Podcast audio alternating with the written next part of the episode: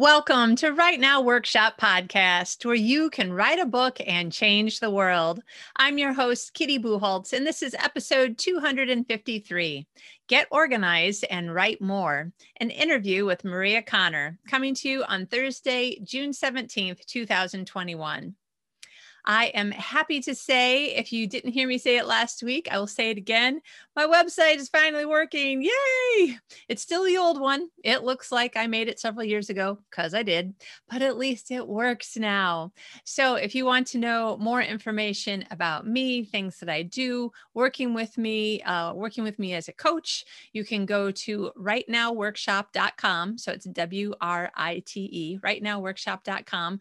And on the front page there, you can can uh, click to get to the podcast page. You can click to get to the writing coach page, or you can just go ahead and type in forward slash writing coach. Uh, and if you're interested, you can click to find out more about uh, me and my uh, books as an author. So, romantic comedy, superhero books for women, happy things like that. um, and the uh, newsletter sign up, sign up is working. So all the things that I send um, emails about every week with tips and coupon codes that I've heard of and interesting things that I've just learned and giving you a link to, uh, updates on podcast episodes, and you can get a free downloadable self-publish your book checklist if you sign up now. Uh, all that is also available on the front page and the writenowworkshop.com forward slash writing coach. So feel free, grab everything you can. I will give you all the extra information that I can ever come up with and add to. I have so many open tabs. Can I just say, I'm interrupting myself. I have so many open tabs on my computer that are partially there because I'm like, this will be great. You know, I'll put this in the newsletter. I got to tell people about this. People will find this very interesting. And um, yeah, sometimes I just sort of forget that I had them open. I'm like, oh, I'll tell them next week. anyway, I get very excited about sharing information. And right now, I'm super excited because Maria Connor has more information that she's sharing in just an hour than I like. My little brain is so happy. Um, I definitely would prefer to be organized rather than unorganized. I like the um, both the satisfaction of working efficiently and the satisfaction satisfaction of being calm and not freaking out that I'm behind in things.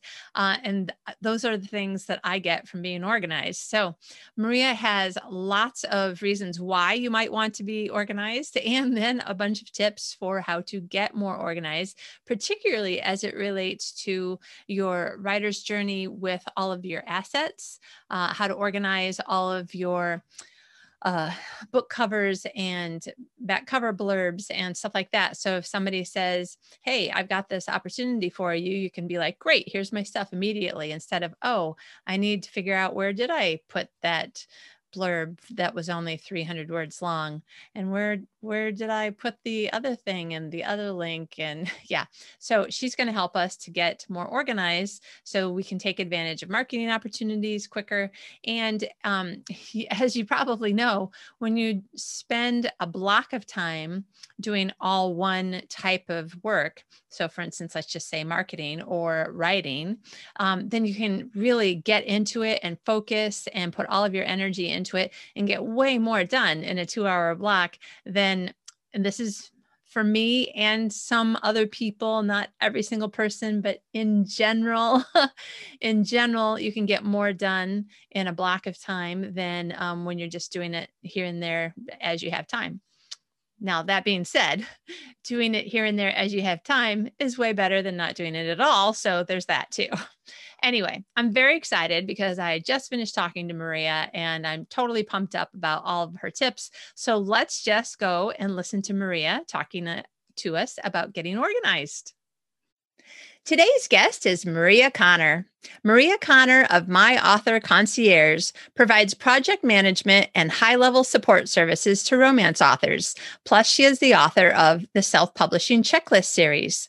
Coach, consultant, and speaker, she has presented internationally on publishing, marketing, productivity, and career management. Welcome, Maria. Hi, thanks very much for having me. I'm so glad you're here. This is one of my favorite topics time management, organization. Yay. Uh, it's one of mine too.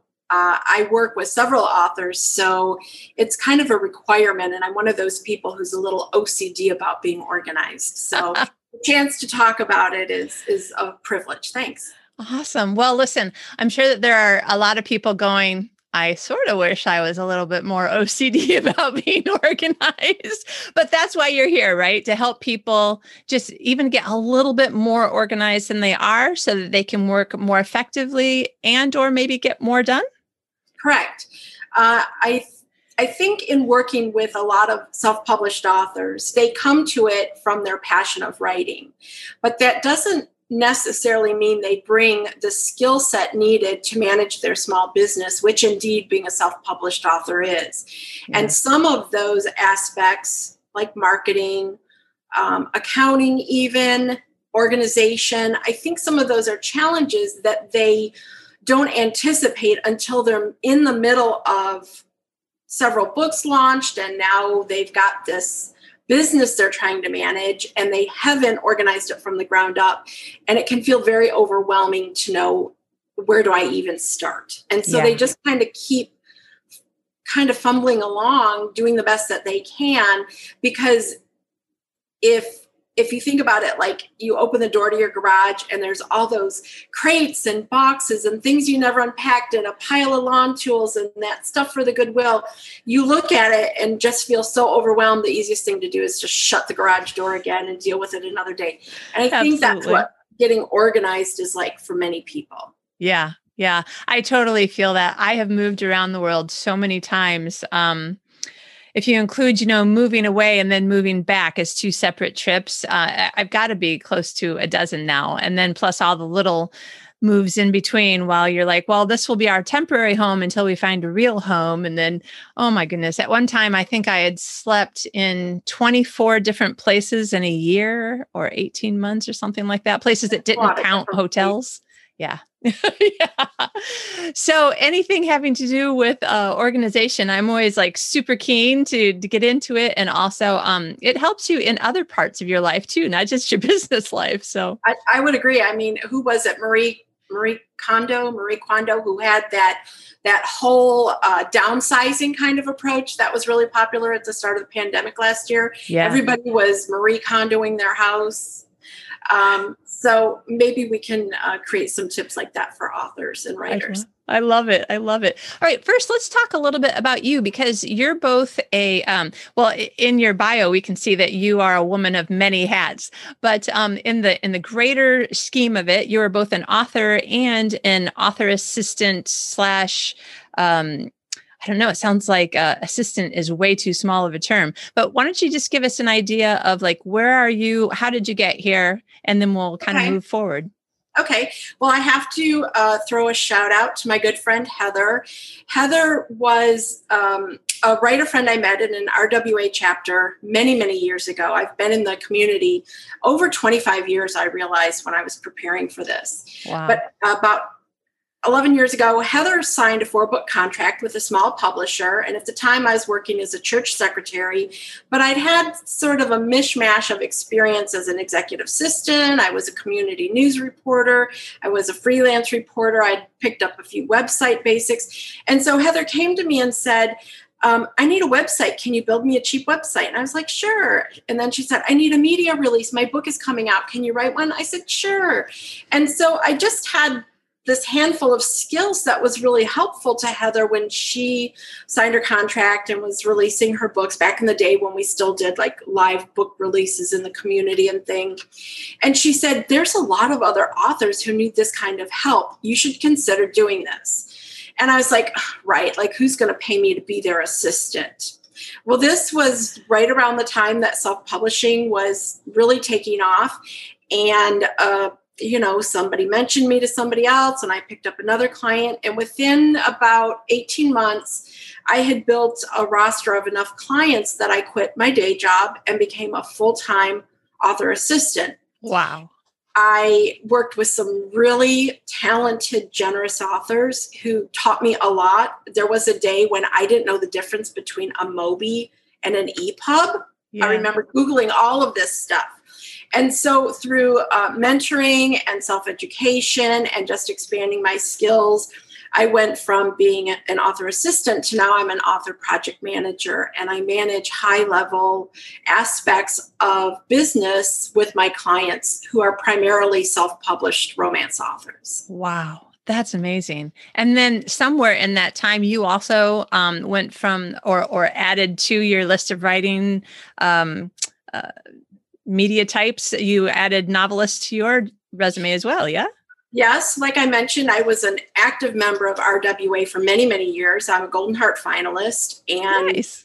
so I do self publish contemporary um, rom com, escape kind of reads. Um, but that is secondary to my author assistant business. This is my day job. I thought really hard about what did I want my priorities to be, and I made a commitment to my clients that this this was my priority. And so i love the writing. I enjoy the writing. I have flexibility that i can still do both. But being a project manager working with my clients is is really my passion. And i'm wow. very fortunate to work with uh, clients for you know five six years now and it really feels like i'm a part of their team yeah, yeah, no doubt. I have just added um, one, the first person onto my team, and when I found out, you know, that a lot of times there's that break that uh, women may take uh, in between. I had this great career that was going places, and then I stayed home and had kids because that became my new priority. Um, and then I, you know, she's like, I, I could be your assistant. And I'm like, that could be super cool, but you have a lot of skills. Like assistant seems too small a word, but I don't really know what you know how to do. And the more I'm learning what she, I'm like, we have to change your title because she used to be like in marketing before kids. Mm-hmm. And I'm like, all right, we are changing your title to marketing manager because the things that she's like, okay, I suggest that you do this, this, this, and this. And I'm like, I don't even know how to do those things. Do you know how to do those things? Great. Let's have you do those things. I, I, think that's one of the, the uh, biggest benefits to the authors I work with is when they can't do something or don't want to do something. Yeah. Delegate it. So, uh, but but it is kind of nice to have just the collective brain power of more than just yourself yeah. trying to manage your career and stay on top of everything that's happening in the industry. Uh, I do work with multiple clients, and I like each of them to feel like they're my top priority, my most important priority. And so uh, part of that is being an advocate for them. So if I hear something in an author group or when I'm networking, you know, without breaking confidentiality, if I hear of something, I'll share that with them. And that's one of the other advantages is that it frees up their time to write while I'm kind of keeping my ear to the ground for them. Yeah. That's awesome. I love it. Okay. You and I might be talking more afterwards. We'll see. but let's talk a little bit about your project from last year. Okay, great. So I'm going to let you let you introduce it so I don't okay. um yeah, do it wrong. okay. So I recently started releasing a series called the Self-Publishing Checklist series. And each book focuses on one single element or task related to self-publishing. So, for example, uh, one of the recent ones that came out is covers and graphics checklist. And in here, I go through not just um, things like when you're working with a cover artist, get a copy of your cover without the text. Get the stylized fonts on a transparent background so that you can use those on other graphics. Create graphics that uh, serve multiple purposes. So if you have a teaser graphic and it says pre-order now while you're creating that or somebody's creating that, do three versions. Pre-order now, now available, and then something that's evergreen. It's got practical tips like that. But the other aspect that I think is even more important is there's a section called um, knowing the why behind the how. And where I see a lot of authors really struggling or dealing with uh, FOMO, fear of missing out, or replicating what everybody else is doing, that must be the, you know, chasing trends, is many times they don't understand why they're doing the marketing tactic or strategy that they're doing. What, what are they trying to execute? They don't stop to think about what goal or what outcome am I trying to achieve? So I've seen brand new debut authors who have one book investing enormous amounts of money in, in a class to learn Facebook ads or AMS ads. And what I want to tell them is right now, you need to be writing more books because if you spend all that time marketing one book, you have nothing else to sell to readers. Yeah. That's an enormous amount of time and money and effort to sell one book. Whereas if you focus now on writing more, increasing your inventory, then when you start running those ads, you're not investing $100 in, say, one book, you're investing $100 in the potential sell through of a five book series. And that just makes more sense to me. But many times people don't, they don't understand or they don't stop to say why am i doing this? What what is the outcome that i'm trying to achieve so that they can craft more specific more effective marketing strategies? So there's a, usually yeah. a there's a section in each of the books that talks about what are some of the different outcomes that are relative to graphics or your pre-release marketing or your front and back matter. Uh, because i think that's i think that's vitally important to increasing how successful your your author career is. You have to know the business. Yeah definitely absolutely. It's um something that i think uh can't be said too often though I, I do try to make sure that i'm saying it gently but it is a business unless you really don't want it to be which is totally fine. But if this is what you want to do uh, you know as one of the methods of making money then there are there are business things that you have to do that you probably didn't have to do when you worked for somebody else who gave you a paycheck. So exactly. So um, when when COVID started last year, I kept seeing people comment about, oh my gosh, I lost track of what day it was. I don't know what day it is because so many people started working from home. And if you're not used to it, the, the days just blur. So I started doing this thing on Facebook called What Day Is It? And I would do these very, very casual morning videos. And I would hold up a piece of paper with my handwritten note that says, Today is Tuesday, June 3rd. And then I would talk to people and it just kind of made sense that I talked about something that had some value so it kind of morphed into these very casual conversations about these little bite-sized pieces of publishing and uh, Romancelandia and things related to readers and authors and craft and business and when i was going back and looking at some of the videos i thought oh this is really good information should go in a book somewhere. But there's so many that are uh, big, thick books, 300 pages. And so mine are typically um, 30 to 50 pages.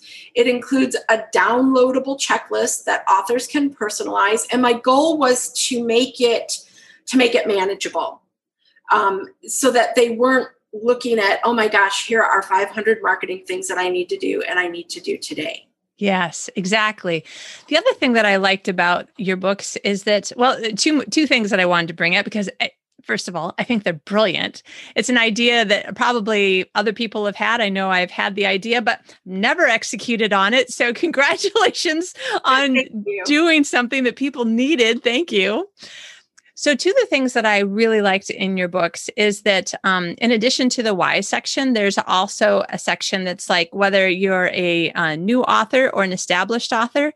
And I love that because uh, uh, everybody needs to do the same work, but some people need more explanation, and other people, like you said, just need to really download the checklist to remind themselves of something maybe they haven't done for six months or that sort of thing. Right.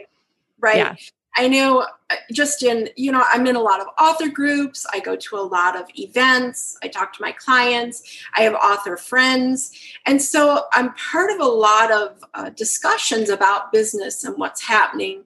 And one of the things that I, I've heard a lot of authors say over the past year so many of the uh, the sure things aren't sure things anymore. Like yeah. it used to be if you had a book BookBub you would have 50,000 downloads. And now I have yeah. people telling me maybe they had 12. If you had a free first in series, that was almost like a guarantee for sell through on your, on your other books. And none of those um, sure things are working. And so, what many very intelligent, successful authors are doing are they're going back to basics And it's easy to lose sight of things like are you sending out a newsletter on a regular basis? Are you reminding people of your backlist? When was the last mm. time you updated your back matter? Are you uh, nurturing the fans you already have connections with?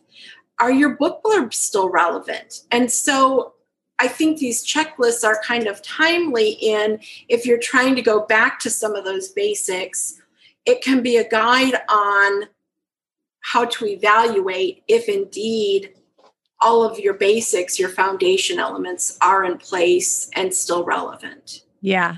And the second thing that I really like about um, this particular series of books is that um, in the what can be the vast, overwhelming ocean of things I need to do today, um, all of your books are one topic, one thing, and making sure that you understand how to do that one thing. And I think that it's really helpful um, to stay on track, um, to not get overwhelmed with the ocean of things that need to be done, and for you to be just able to focus on I'm going to do this one thing. I'm going to finish all the steps on this list.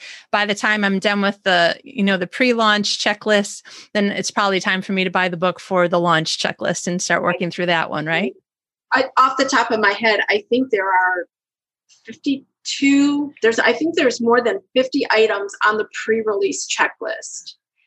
That's a lot of things yeah. that that authors can do, and not to say that every author needs to do everything.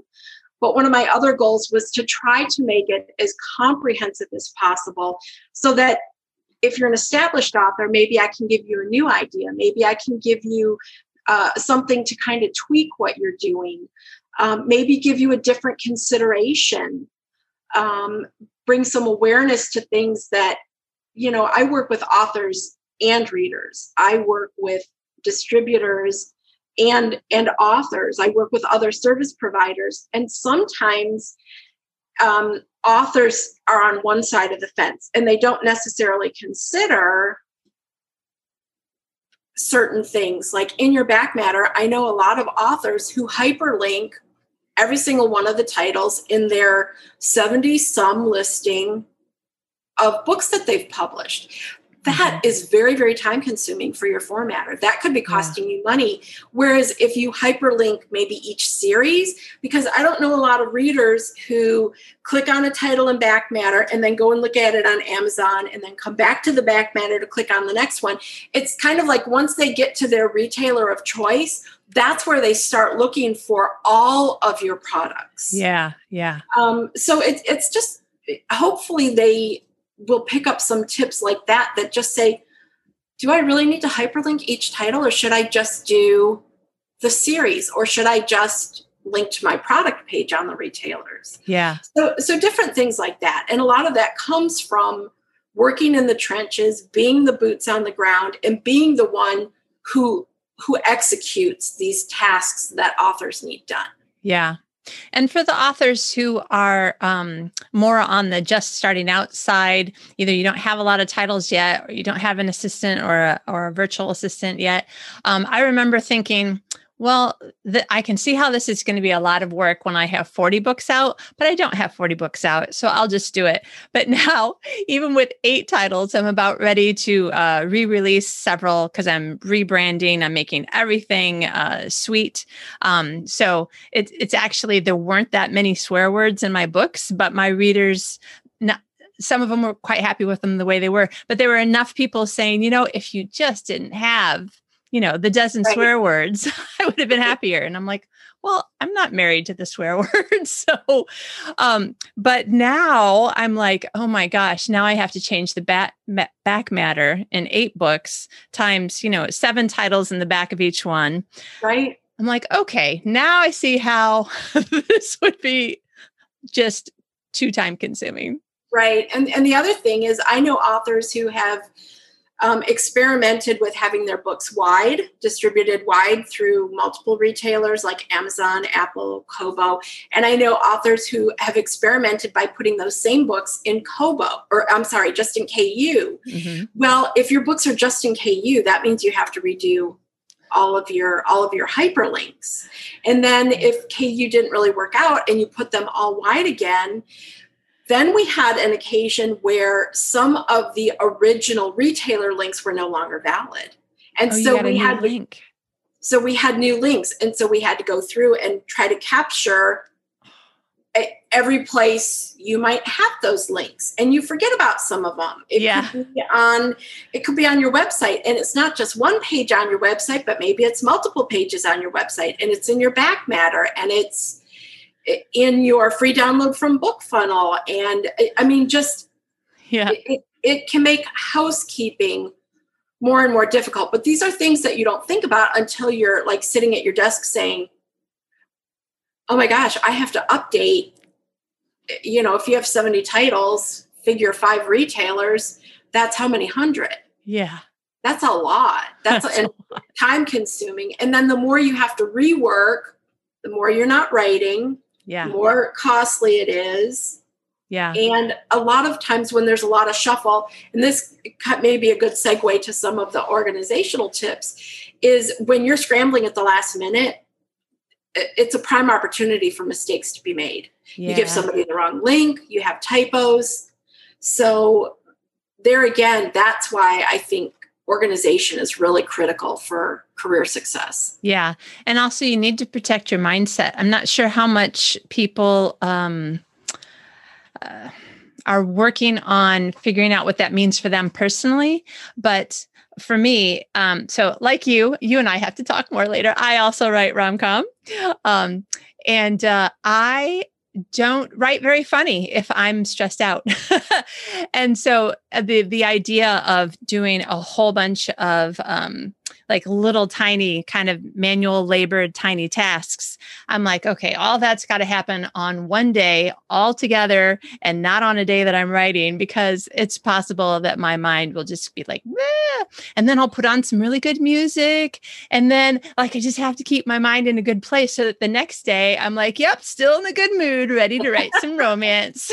well, or the other thing is that if your head is too full of a story, if you have something that you are just, you can't wait to get to the keyboard and, and get it down you're so distracted by that story that even if you are working on you know marketing or business things you're distracted and there again it's really easy to make mistakes yeah. so that's why i really i really rely on routine and procedures and structure and being organized because the less you have to think about something you know the, yeah. the, the easier it is to, to handle the myriad of tasks that come with being a self-published author. Right. And and i think it probably helps you also to choose which one is the one i have to do today Correct. They don't all have to actually be done today. All right. So you told me earlier that you have kind of a 10 reasons why organization is going to be helpful, and then six ways that you can help people be a little bit more organized. Shall we kind of go through the 10 reasons why fairly quickly and then get into sure. the,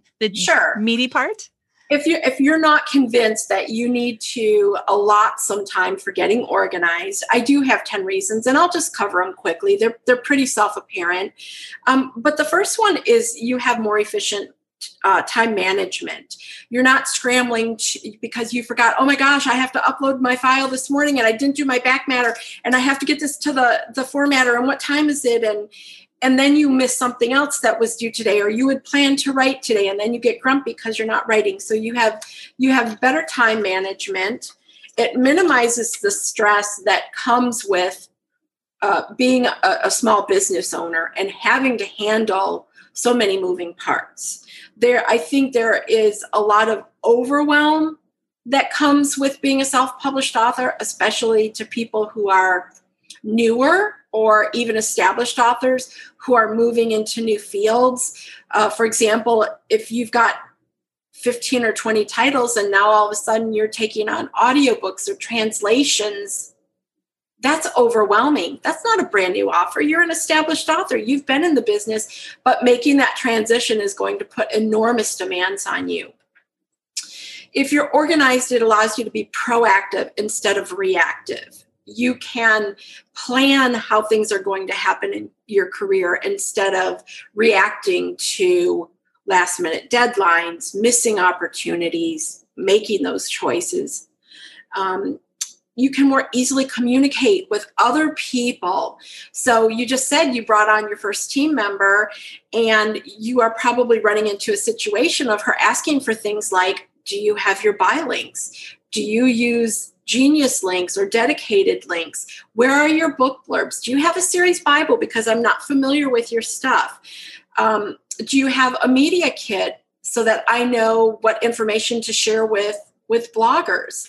If you have all of those assets organized, all you have to do is email somebody a link to that document. So it enhances communication and not just with your own team, but let's let's say one of the retailers wants to do a special promotion for your book. Do you do you have a you know dedicated back matter for that retailer? Do you have graphics already available for that book with that retailer? So things like that that allow you to pivot faster there's um, higher consistency in the quality of your work the uh, production of your work i have worked with authors over the year who kind of just they work on their book and then when it's done I, am ready to release. It's done. I'm done. And they've laid no groundwork. There's been no pre release buzz. We don't have any advertisers lined up. Their formatter is on vacation for the next two weeks. So if you get organized and have even a loose production schedule and know, okay, these are my four release dates for the year, you can get those resources lined up instead of it being what I call kind of like the spaghetti on the wall, you throw it and see what sticks kind of thing. Yeah. It also allows you to um, take advantage of opportunities that come along. All the time in author groups, I see things like, I have an opening in my newsletter. It's going out tomorrow. If anyone has anything, send it to me. Well, by the time I go and and write up a blurb and my links and my graphic and send it to them, they've already had six other people respond. Whereas if it's available, you just reply oh i'd love if you would feature my new release so you can you can uh, take advantage of things that come up spur of the moment yeah i think it also enhances your professionalism that i come from an executive a corporate executive background and i tend to write in a very formal way and speak in a very formal way and it's it's just kind of how i was raised so i tend to be very big on professionalism and if you look like you have your act together that enhances your professionalism. Yeah. And with self publishing having been a thing for 10, 15 years now, readers recognize DIY amateur efforts. But the other thing is, so do retailers, so do promotional people, PR people, all of those gatekeepers, the bloggers, the bloggers and influencers don't want to work with somebody who gives them a graphic that looks like their 12 year old son made it so that professionalism mm-hmm. is is really i think um, undervalued by many people if you are organized that helps right off the bat. A couple of last ones are that you can be more intentional about your marketing instead of just what am I going to do this month? You've got this backlist and you're not making it work for you.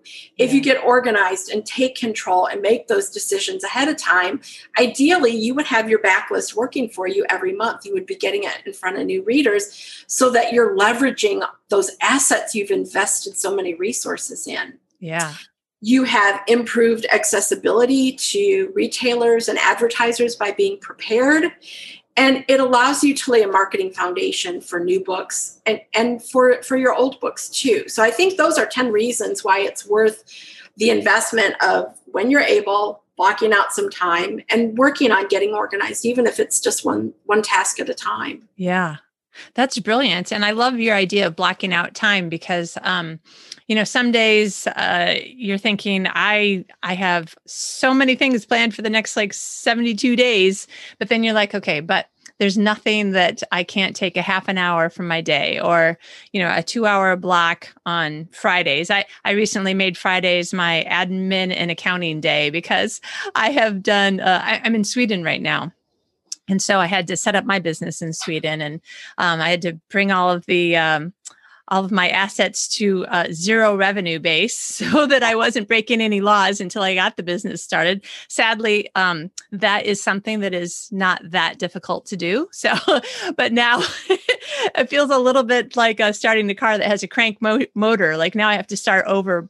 Feels like brand new with everything. Right. And um, while I'm like rushing and working and trying and doing, um, then suddenly I realize, oh my gosh, it's after one more quarter. Like now we're three weeks after the end of a quarter. My taxes are due. My gosh, I haven't done accounting for three months. Now I have to do all of the accounting and the taxes. Right. And and you know, I think another reason that has has really been ramrodded down people's throats with the onset of um, COVID and um, coronavirus is what are you going to do if your life falls apart? Yeah. I have I have an author who said she calls it her uh, when the SHIT hits the fan plan. If yeah. something critical were to happen, if she were to be hospitalized, if her family was to have a crisis, she has worked on a plan that includes, you know, communication with a trusted fellow author. Um, you know, I have um, a, an action plan so that if she were to become unavailable, her business can keep operating probably at a minimal level, but it can keep hop- operating instead of everything coming to a crashing halt. Yeah. And there have been so many authors that have had that happen, whether it's my husband lost his job, or now my kids are home and I have to homeschool them, and I have these demands on my time, or we had to downsize, or whatever the crisis is. I think more people in the last 18 months have experienced some degree of that. Yeah. And I would just ask what has been the impact on your business? What has suffered the most? Yeah. And those would be the areas I would try to organize first of all. Okay. All right. So uh, I think that we are going to talk about six organizational tips now. Yes. All right. I was trying to keep track of where we're at so I don't accidentally interrupt you in the middle of um of a list and I'm totally excited about all that you have to say. So I'm going to try to be relatively quiet and let you just like tell us your tips cuz this is great. Okay. okay. Um and and again, I think kind of sharing the reasons of why does this have value? Why is this important?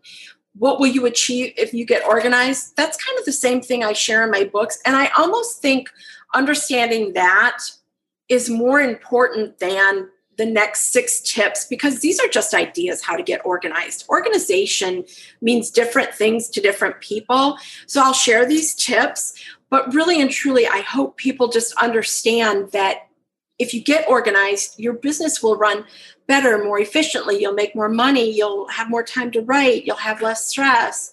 So here are six six ways that I would share if you are ready to start getting organized. Awesome. Okay. And I, first of all, I would like to say a lot of these tips I have either um, collected, picked up from, or had shared with me through either my clients or collaborations with other um, support professionals or things like that. So I don't, I am not taking claim for being the, the brainiac behind this wisdom. but but the first, the first one I would share is create a media kit for each book. For each book? Oh, I thought it was just for the author. For each book, a media kit. Think of it as kind of like your um, Grand Central Station for each book. What is the most important information that you need for each book? That you need to have easily accessible at your fingertips. Now, if you don't want to do a media kit document, which I typically do in, in Word, you could also do a spreadsheet. You could collect the, the data elements there. But a media kit, if you are somebody who does uh, a release blitz, or a sales blitz with a promotional company such as um, Xpresso or Give Me Books, you have to provide a media kit to them. And that kit needs to have information like the title of the book, the series name and number, the author, the release date, keywords and tropes, a blurb, your buy links, the author bio, the author social media links, some excerpts, some pull quotes, maybe some reviews if you have a template that has a fill in the blank for all that information, you could hire a teenager for $15 an hour to go and pull that information. All of your buy links are in one place, your author bio is in one place, your social media links are in one place. Uh, the blurb is in one place. And typically, what I do in my media kits is I will have a long blurb and a short blurb.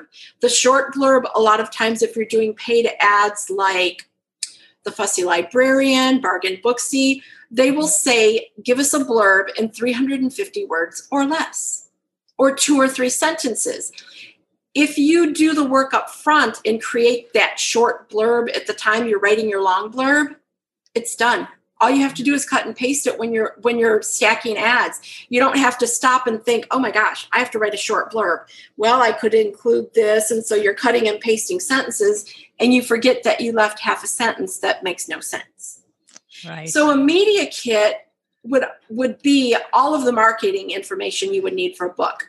Think of it this way. If you have a media kit all that stuff has been assembled send that to your web mistress and all she has to do is cut and paste that information to update your website. Right. So you don't have to go and assemble it again in an email to your web mistress or to the blog people or for your ARC team or for your newsletter. So media kits are a critical information. And just think of it as where you're centralizing your information about books. So these are these are living documents that will be updated. You said you're rebranding some mm-hmm. books. Yeah. So if you're if you're doing new blurbs, your media kits would be updated. Right, right. So would this be something like a Google spreadsheet that has links to like Word docs and Dropbox kind of thing? Or I guess it could be Google okay. Docs. The, the, way I organize my assets is uh, I use Dropbox. I, I like Dropbox. Some people like Google Drive. And so what I do is I have a, a folder for each client under that folder for each client, I will have individualized folders. So I might have one that has um, all of their general graphics, and it might be like different banners that we've used for their website or their newsletter. I'll have another folder for newsletter content. I'll have a folder for website content. And then I'll typically have a folder for each series. So it might say uh, the Mountain Man series. And then under that folder, I would have a separate folder for each book. Right. And in that folder, and this is just the system I found is easiest. In that folder, I would include the formatted book files, the media kit, the high res cover, different sized covers like 600 by 900, 200 by 300. Right. Um, and have everything there so that if I have to pull something for a 99 cent promotion on the first book in the Mountain Man series, I've got teasers I've already created that say 99 cents. Um, I've got a media kit that I can send out. I've got the blurb, I've got the buy links. So everything would be in one place. So the other thing that that would help with then is, for instance, one of the books I'm rebranding was originally published in 2011, at the time it was my first book and so i thought i was really organized but looking back i was like crap i can't tell which one of these final final final copies is really the last final one right. so every time you would change something whether it's front or back matter or a typo or something you would replace that so that there is one copy of the book in this folder so you know that's Okay. Or, or, you would have a naming convention that has the date of the revision. I'm one of those people, I don't throw anything away. So I yeah. also, my folders for clients also include what I just call it's a Z file, it's my archive. And that's, that's where I, I put all of the outdated anything that we are no longer using is no longer timely. They're old covers that we don't use anymore because you just you just never know when you're going to need that. I've had occasions where clients have said to me, I can't remember, like, I can't remember the first cover of this book, or they're, they're looking for something. And the best archive I found online is Goodreads because Goodreads doesn't delete right. any version of the book. So if you're trying to remember, when did we update the covers the first time we updated them? You can go and find that stuff there. But if you're trying to remember some sort of detail, did we include a logo? Did we have a logo? You can still find it. But that's how I organize it. Now, I, I do know some people who take those same kind of elements the, the title, the release date, the cover, the name of the cover designer, the blurbs, the links, and they'll put that all in a spreadsheet. I think that's I think it's harder to retrieve the information from there. So I prefer yeah. a Word document. But if and if you don't see value in collecting all those different elements, just do a spreadsheet. Um, that leads me to my second tip, which is I use something called a buy link spreadsheet. Okay. What this is, is this is a spreadsheet, an Excel spreadsheet. I have a different tab for each series. And on that page, I have a listing of each book with all of the buy links. So it might say Mountain Man Book One. And then I would have um, Amazon US, Amazon UK, Amazon Canada, Amazon Australia, iBooks, Kobo, Nook, Google Play, Smashwords, the, the primary retailers that we would want to have buy links for. Then what I yeah. do is I go to all of those retailer sites and I pull the raw link. So then I'll have three columns. I have the title with the retailers listed in one column. The first column is my shortened links. So if you're using Genius or Bitly or things like that, I go through and I create short links for every single buy link. Okay. The third column is the raw buy link. And then the fourth column is um, the buy link with any affiliate code on it. Right. Because, for example, if you're booking, if you're stacking ads, those people don't want your affiliate links. They want the raw link. And so instead of having to separate them out, I just dump them all into my buy link. And again, that's a really good tool that you could share with like your web mistress or whoever you hire to stack ads or anything like that. Um, yeah. If you're, you know, for your formatter to add links to your back matter. And the reason I go through and create the bit.ly links for every retailer is that I use those in social media posts. So instead of posting, um, now available, the Mountain Man book and the blurb, and then that list of retailers, how everyone does on Facebook, like Amazon and Apple Books. If you use the raw link, it's it's like a chain of you know 15 or 40 characters that this long it's really clunky but if you do the shortened ones they're i think they're under like 10 or 15 and it just looks neater and tidier and tighter yeah and so i create those ahead of time so that you know, if somebody says, Hey, I'm doing a takeover, do you want to post about your new release? You just go and cut and paste all those short links, you share it, and you can do that in five minutes. And you were able to take advantage of that marketing opportunity. Nice. Now, a few years ago, and I, I think I mean several years ago, uh, there was uh, a little bit of a kerfuffle going on uh, amongst RWA people talking about that they had found there was a lot of people uh, unwilling to click on a bit.ly link because they didn't know where it led but i'm guessing that this is now over because the world is pretty familiar with the bit.ly type of I, I will i will say on occasion there are issues with the shortened links i know authors have had problems using them in ads like um, I think Facebook looks at that as kind of like you're masking where you're oh. sending that reader. Um, but I know people who routinely use them in their social media content without problems. Uh, yeah. and, and for the most part, I have not heard those same concerns voiced recently about people being hesitant to click on them. Good. Excellent. Good to know. Okay. Ready for the next tip? I'm ready. Okay. I got my pen. All right. Okay. My next one is create a master production calendar and timeline. I love you. We really have to be friends forever. This is great. I love it. So, so when I'm talking about a master production calendar, again, this can this can take any form that you want it to take. You can have a color coded spreadsheet. You could set up reminders. You could put it on your Google Calendar. You could put it on a wall calendar. You could put it on your day planner. And quite frankly, I use all of those. And what I do is I try to create a system that comes up with certainly your launch dates so that you know when your releases are. And then the other dates that you might have also noted are what are you, what are your upload dates? What is the drop dead upload date, especially to Amazon? Yeah. Um, to Draft2Digital, they want their book two weeks before release date.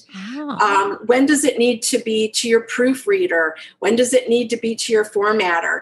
If you have those production tasks on a calendar, in a Word document, in a spreadsheet, and you keep track of them, you'll be better organized so that it's not like, oh, I thought that release was in August. You mean it's in June and I don't have an editor lined up?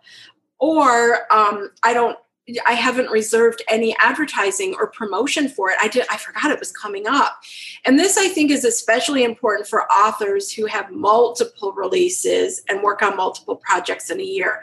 So if you're managing two or three series and you release once or twice a year in each of those series, if you participate in anthologies or box sets or continuity series, you're going to need to know what all of these important dates are or you're going to miss them.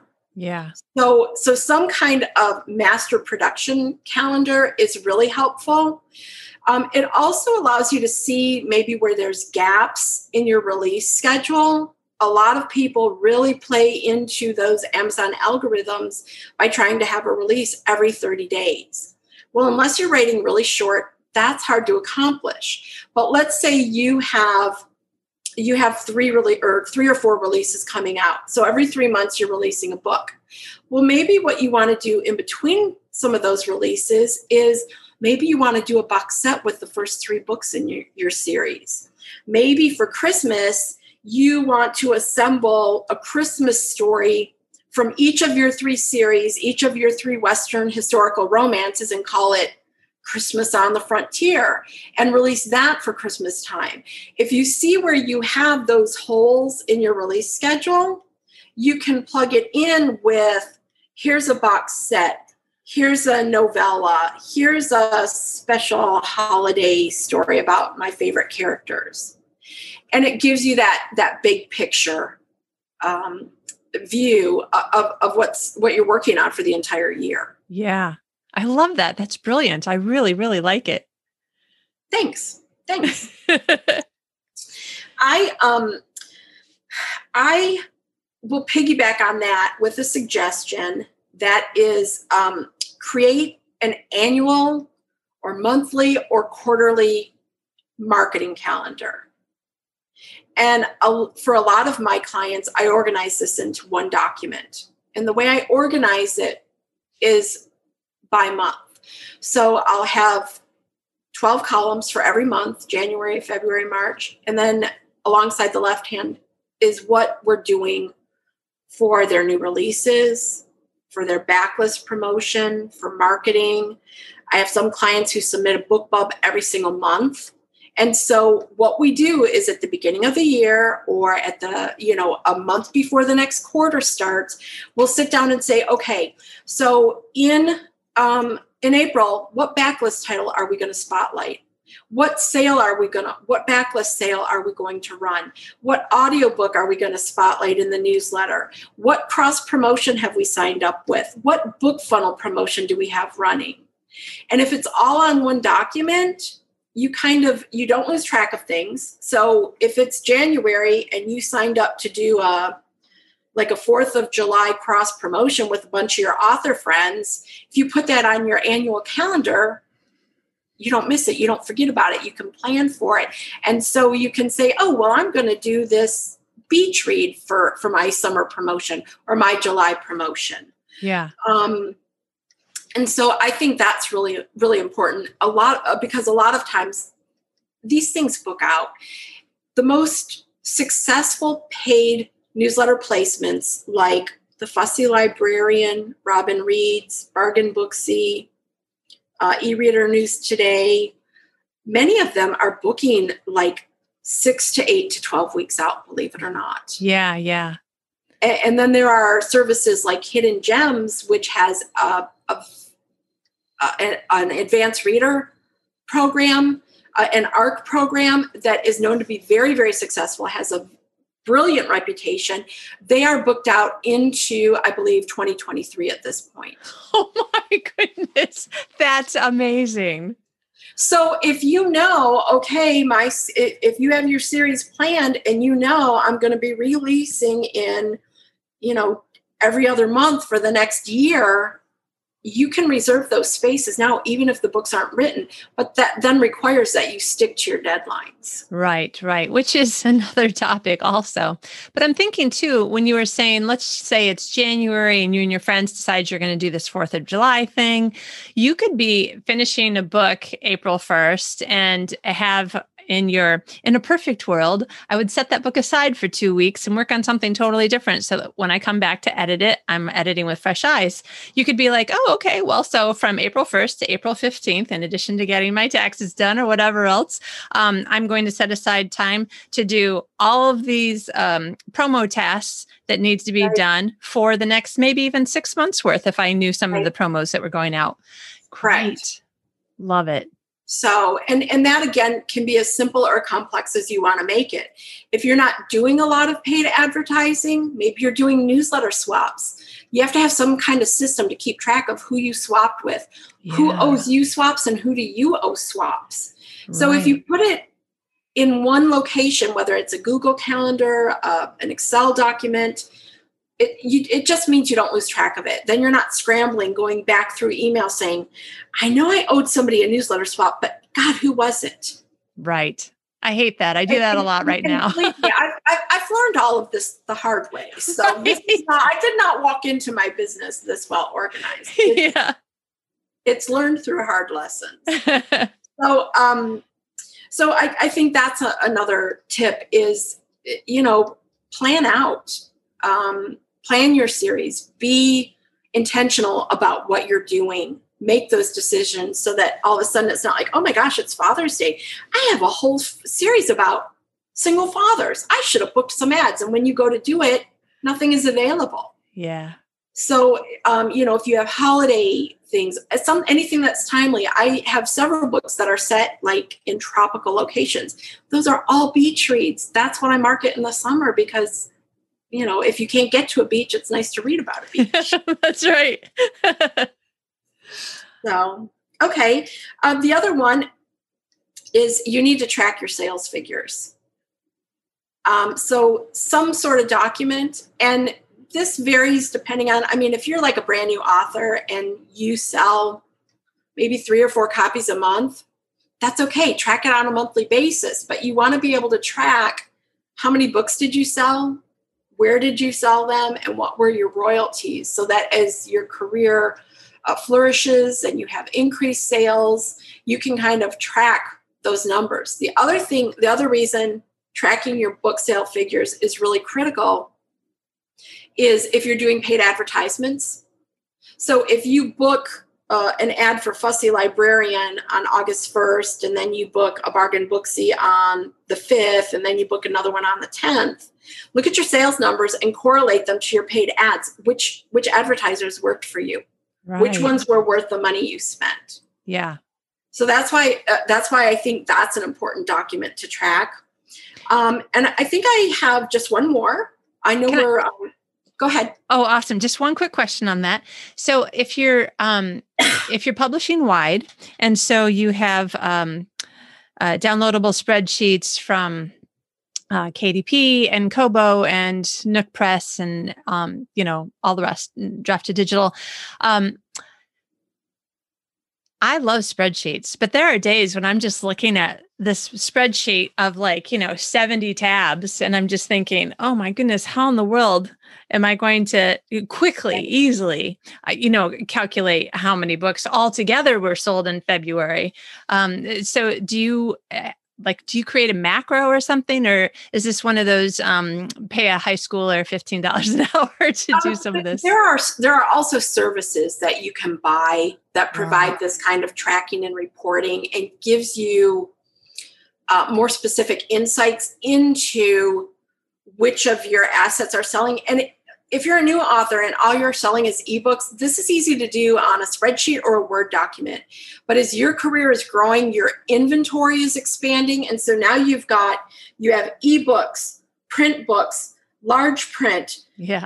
um, audio books, foreign translations. You want to know how each of those assets is doing, which one is performing the best. Do you want to pay to advertise your French translations or your German translations? Yeah. It can get more complex. I would say don't pay for a service until you really need it.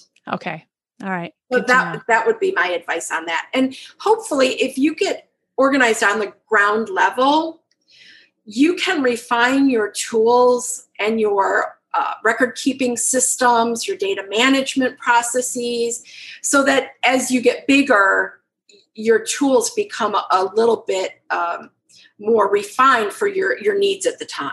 Right, right. And just in case somebody's listening who's wondering which services do you, uh, you probably have a couple of favorites. And I'm not um, trying to be careful here to to not uh, be like I'm not a doctor giving you medical advice kind of thing. I'll be very honest. Most of my clients are at a high enough earning level that they manage their own income reporting. So they usually own those tools themselves. Oh, I wow. have I have some access to that information, but most of them manage it themselves because they either have a business manager or an accountant or Ah. their husband handles that for them. So they they usually manage it themselves. And because I don't use it very frequently, I would be hesitant to offer one, but I would be happy to look up the name of some of those and we can include them in the footnotes to the program. Oh, well, that's awesome. Thanks, Maria. Sure, not a problem. I, I think if we're keeping track, I'm looking at my list. I think we have um, just one more, and we've kind of already touched on this. Okay. And that tip is create a centralized storage system for all of your information, all of your assets. I use Dropbox because I can use that whenever I'm traveling and I go on vacation with my laptop. I have a very hard time separating from work. And so when I when I travel, I might be stacking ads for a client, I might be formatting a book, and I need to have everything available. So I use Dropbox because I can put it on different devices, I can take it with me. And the things that I archive, that I create files for, are things like uh, the record keeping documents that we talked about, but Mhm. also formatted files, um, graphics, high resolution, small resolution. If we have teaser graphics, all of those go into my centralized storage system, and I break it down by folder, like by author, by series, by book. And actually, in the in the folder for the book, I will have more subfolders that are things like retailer files, uh, media kit and teaser graphics, um, anything like that. Yeah. any kind of asset like that. The the covers um, those are separate from the media graphics so that everything is really well organized and really accessible. Um, and part of the reason for a system like this is so you can share assets when you when you're building your team. Um, but also if something happens and your spouse or your whoever's managing uh, you know your intellectual property can go in and find it. Uh, the, these are really valuable assets that many people leave to heirs. And if they don't know where these files are Right. i mean most of them won't even know what, what the files are. But at least if they know where they are it means they can access them if something were to happen or if an author were to become unavailable they can Right. still upload the file they have access to the master files Excellent. so it and and when you don't have to go looking on your desktop through the the, the biggest instant anxiety causer to me is when I see somebody's desktop and it is filled with those icons. And I'm like, that that just like I glaze over and I'm like, how do you find anything? yeah. So if so if you know what the path is, when somebody says, Hey, I have an opening in my newsletter, you don't have to scramble. Where's those teasers? I know I created them, but I can't remember where I stored them. Right. So it'll save you time. And it also means that you're you're using the most recent up-to-date version of your assets. So as you're formatting your books, you don't accidentally upload the placeholder instead of the finalized copy. right. Right. Happened. Yeah. So so centralizing it with whatever system works for you and do that for your for your hard assets too. If you have swag, if you have print copies of your books, you know, put them in a bin, put them somewhere where you know where they are so that if you're going to a book signing and think, oh my gosh, I don't have any copies of my number one bestseller, and you order 50 of them, and then as you're packing, find a box with 100 of them that you yeah. forgot about yeah yeah definitely. I have to say that one of the best things that i did during um during one of the periods in my life when i wasn't moving a lot and i was able to go to a lot of conferences is i put uh, everything um, like one copy of each of the books the little um, uh, plastic stand that the books sit on all of the business cards and the bookmarks and pens and the newsletter sign up. I put all of it in uh, two boxes because one wouldn't fit. The um the tablecloth that i would put over the table you know? And i was like this this is great. Why, you know, how can I do this with everything else that I have? I know. And and that's where I could really talk about being organized because like I have a backpack that includes you know my my travel computer and all of my electronics uh, separate. So i have duplicates of a lot of things. I have a book signing kit that is always packed with pens and stickers and the swag that i give away. And even for my clients i have some who do monthly giveaways. And so what i will do is i will block out a couple of hours and i will package up 10 coffee mugs so that all I have to do when there's a winner is write their name on it and it goes in my bag for the weekly post office run. Nice. Or if they do weekly swag giveaways, you know, I'll package up 10 or 15 of them so that they're ready to go. That makes it more efficient so that the prizes go out faster and I'm not like, "Oh my gosh, we ran out of the swag." So yeah. so so it it can trickle down as far as you want it to trickle down. Yeah. Um, and just wherever you find yourself losing time, that's where I would uh, suggest people get started. That's a so great if, idea. So if your marketing is suffering, if you have a huge backlist and you're not marketing your backlist books, if you're not you know working those sales maybe yeah. that's the place to start and then mm. and then work up from there that's awesome. I just want to hug you. This is all such great information. I'm sure that I can't be the only person who's going, This is great. Thank you so much for the help.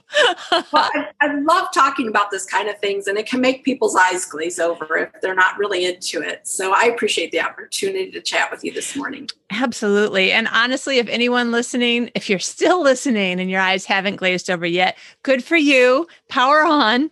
But also, just keep in mind that this is the sort of thing that will help you to have more time to do what it is that you love to do, which is writing. And right. that is one of right. the points, right? Yes. Yes. And if you are finding yourself spending more time on the business end of things and not writing, that's where you need to streamline too. So, Brilliant. yeah. You know, Maria, I love uh, I love how much information you have in your head, and if you wouldn't be against it, I would love to have you back on the show talking about the things that an author assistant could do, like how to hand it off. Uh, so I have this new member of my team, and I all of a sudden I'm like, I don't know what to tell her to do because I got to do that. I got to do that. I got to do that. But I saw that you wrote um, you wrote a book on this. Um, do I less, did. write more. Yes. And one of the things that I noticed in the blurb, I think it was in the blurb, was something about there are only two things that an author can't delegate, and that's writing and the the reader interaction. And I thought, right. yeah, that's really right. And then I thought, oh, so how come I can't seem to get myself to delegate more?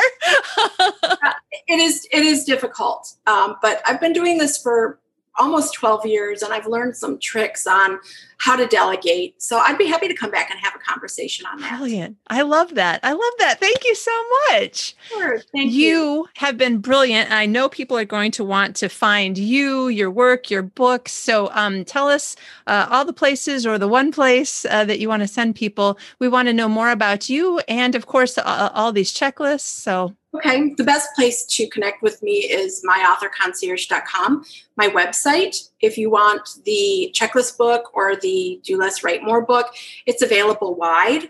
Um, and I am very open to uh, queries from people as far as I heard you say something about this and I don't understand what that means.